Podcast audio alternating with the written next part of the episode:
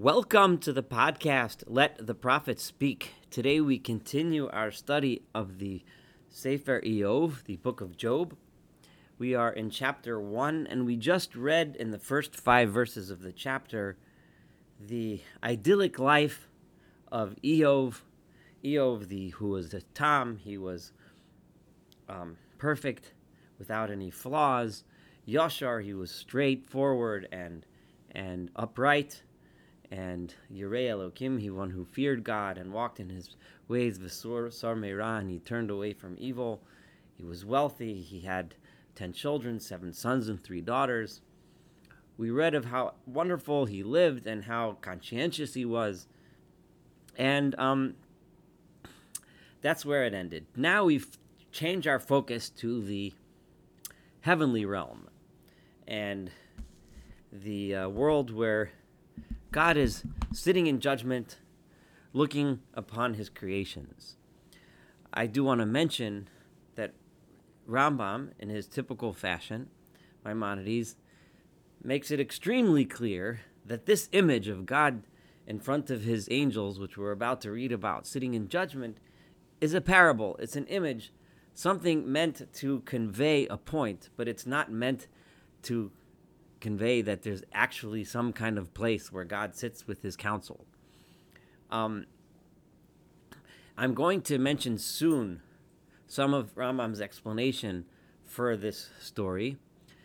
Before I do that, I want to give a little background because many have quoted Rambam when teaching or studying Eov by opening up his book Guide for the Perplexed and reading his chapters on the subject of Eov without putting it in context of Rambam's entire philosophy. And if you don't put it in context of Rambam's entire philosophy, then you don't really understand what he's actually saying. So the first thing we need to understand is what Rambam explains an angel is. According to Rambam, an angel is the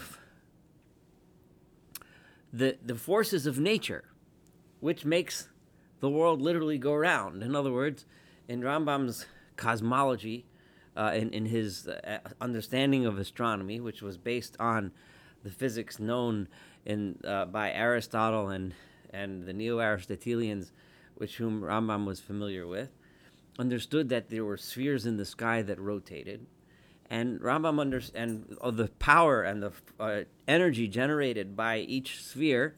Um, it gave power and energy to the sphere beneath it, all the way down to what we see on Earth.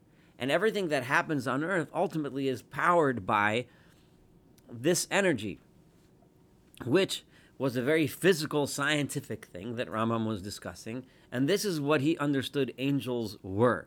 Rambam understood that, you know, bad angels or demons are really just the forces of nature that bring about bad things, um, you know, like illnesses and so on. So angels were not what we imagine, you know, a good angel being the, you know, a beautiful white angel with, with wings. Uh, where and and uh, and the bad angel being a black devil with horns and a spiked tail and a pitchfork. Rambam didn't imagine angels in any way, shape, or form like this. So this is very important for us to understand. So when we hear of a parable of angels meeting before God, which we're about to read about, according to Rambam, this is simply a description of the forces of nature, which, of course, are put into place by God. God, as the creator, created the world in the way that it should run the way it runs. And so, therefore, this parable is a discussion, so to speak, not an actual discussion, but of the forces of nature working, working together, working against each other, and bringing about the outcome which we are going to read about. But let's read now verse 6. Vayihi hayom. I'm going to bring other ways of understanding this story, of course, as well. But I just wanted to give that background so that when I do tell you about the Rambam, you'll understand what he's what he's saying. Vayihi hayom. It was on that day. Many of the commentaries understand hayom, that day, being the day of Rosh Hashanah, the day, the first day of the year upon which God sits in judgment over the world. But regardless, it's that day. Vayavo b'nei Elohim, and the uh, literally mean the sons of God, which generally is it's it refers to angels, meaning the divine beings is one way of it's translated lehisyatzev al Adonai to to stand before God. Vayavo gam hasaton bitocham, and the the Satan stood among them. Hasatan is written in a way in order to drive you away from the conclusion that many non-Jewish sources seem to think that this is a, a being who had a name Satan. But this is not a being that had a name Satan. This is the one who was doing Satan things. What is that? As Rambam points out, the word Satan comes from the word lashut, to uh, wander around the world, as we'll see soon, looking for sin. Rambam brings many sources that explain that the Satan is the forces which bring people to do bad things, the forces which cause people to die. In other words, Rambam brings sources from Chazal, from the rabbis that teach us that the the nature in everyone, because we all have that nature, that selfish nature that drives us to do things that could be bad. And it's also the same thing that brings about, you know, death and suffering in the world. Um, and it is, which is the known as the angel of death, so to speak. Which again, Rambam says there is no like actual being called that.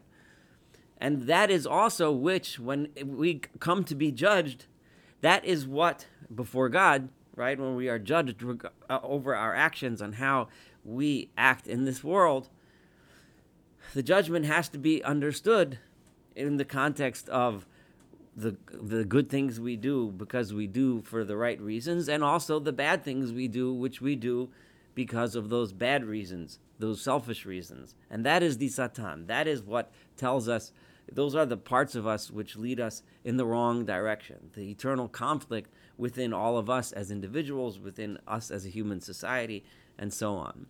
So the Satan, in other words, those forces of evil that that that bring about evil and bad in this world, right? And one of the key ones is the is the force of cynicism, the force of of of, um, of not taking things seriously and we'll see soon that this is the key um, trait of this force of evil, this Satan. So Rambam categorically rejects any such concept of an actual evil angel named Satan. Uh, and the language of this verse is pretty clear that the Rambam's understanding is the um, is the appropriate understanding of the verse for one which actually translates the Hebrew word the Satan as opposed to Satan among them. The uh, it, it, I emphasize this because, and I'm not an expert in Christian theology, but it is well known that there is a figure in Christian theology called Satan. Exactly what he does, does and what he what he's about. You can study Christian theology to read about it, and often they point to this story to show that even in the Hebrew Bible there is a guy, there is a an angel, a bad angel named Satan and I'm just pointing it out that the Jewish sources categorically do not understand the verse this way at all. And that was just, I mentioned, Rambam's way of understanding it.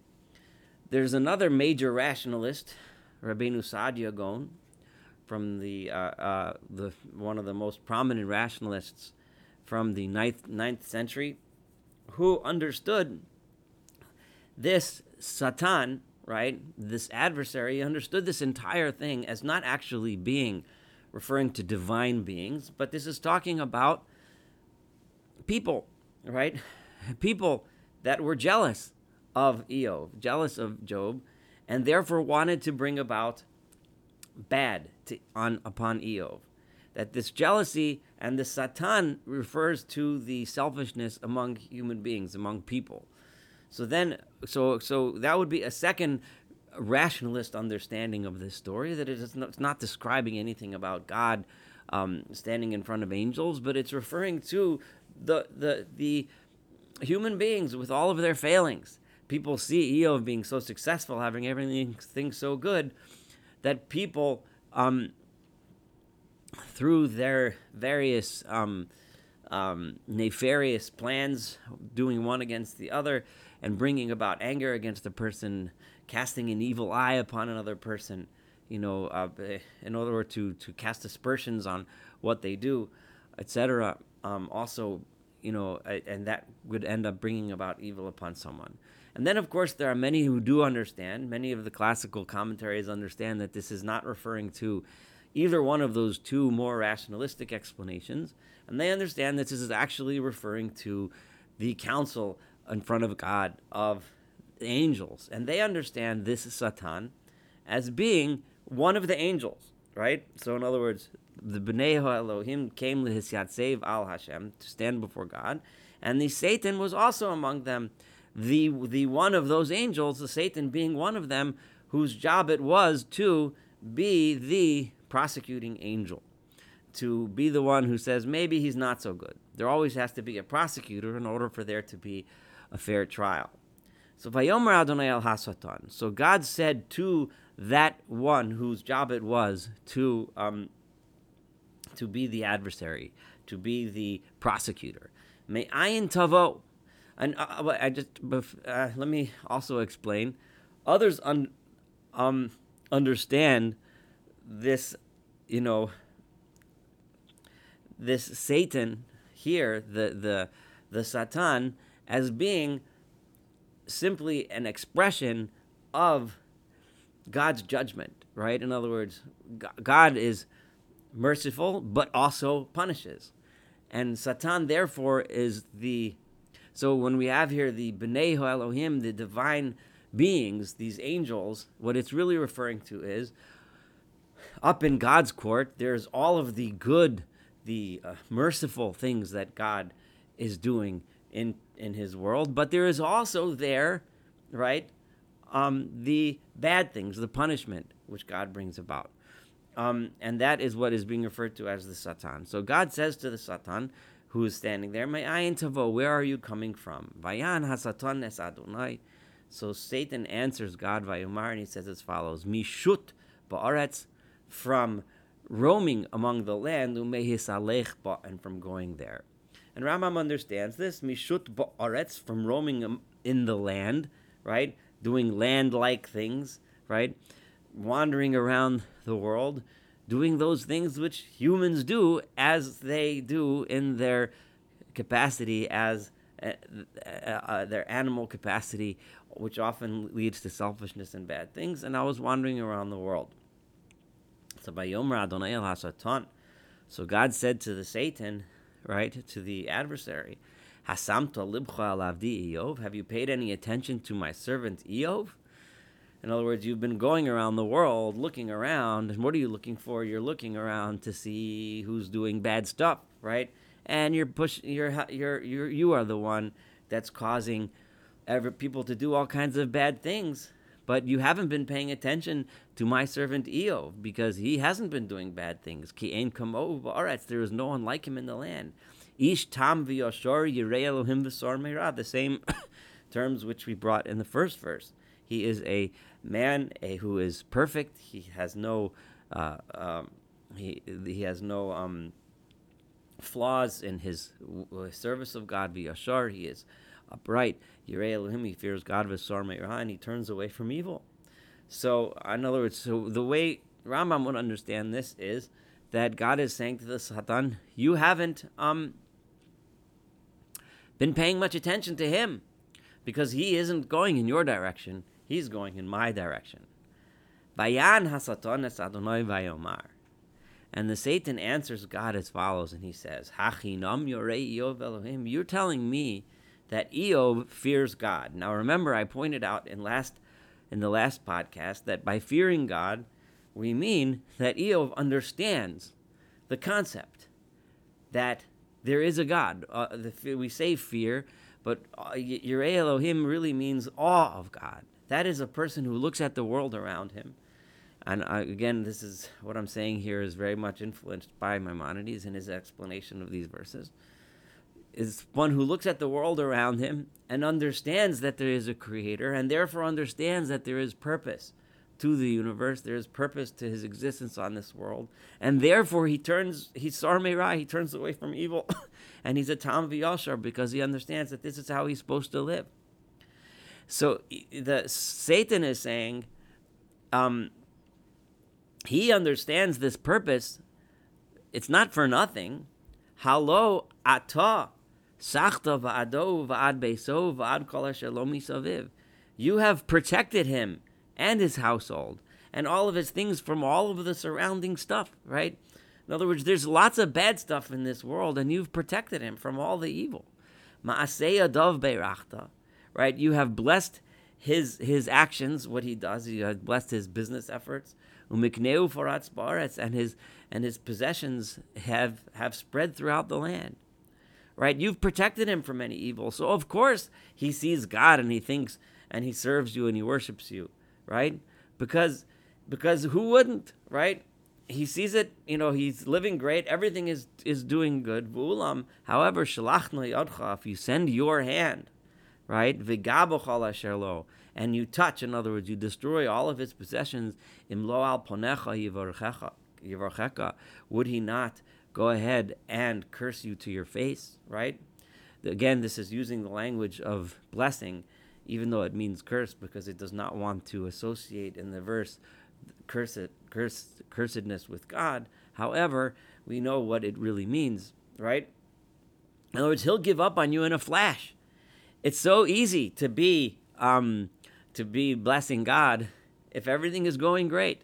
Who doesn't sit at a big table full of food with all the family around and everybody happy and healthy in a beautiful house in a beautiful dining room and then say, Thank you, God, for all of this?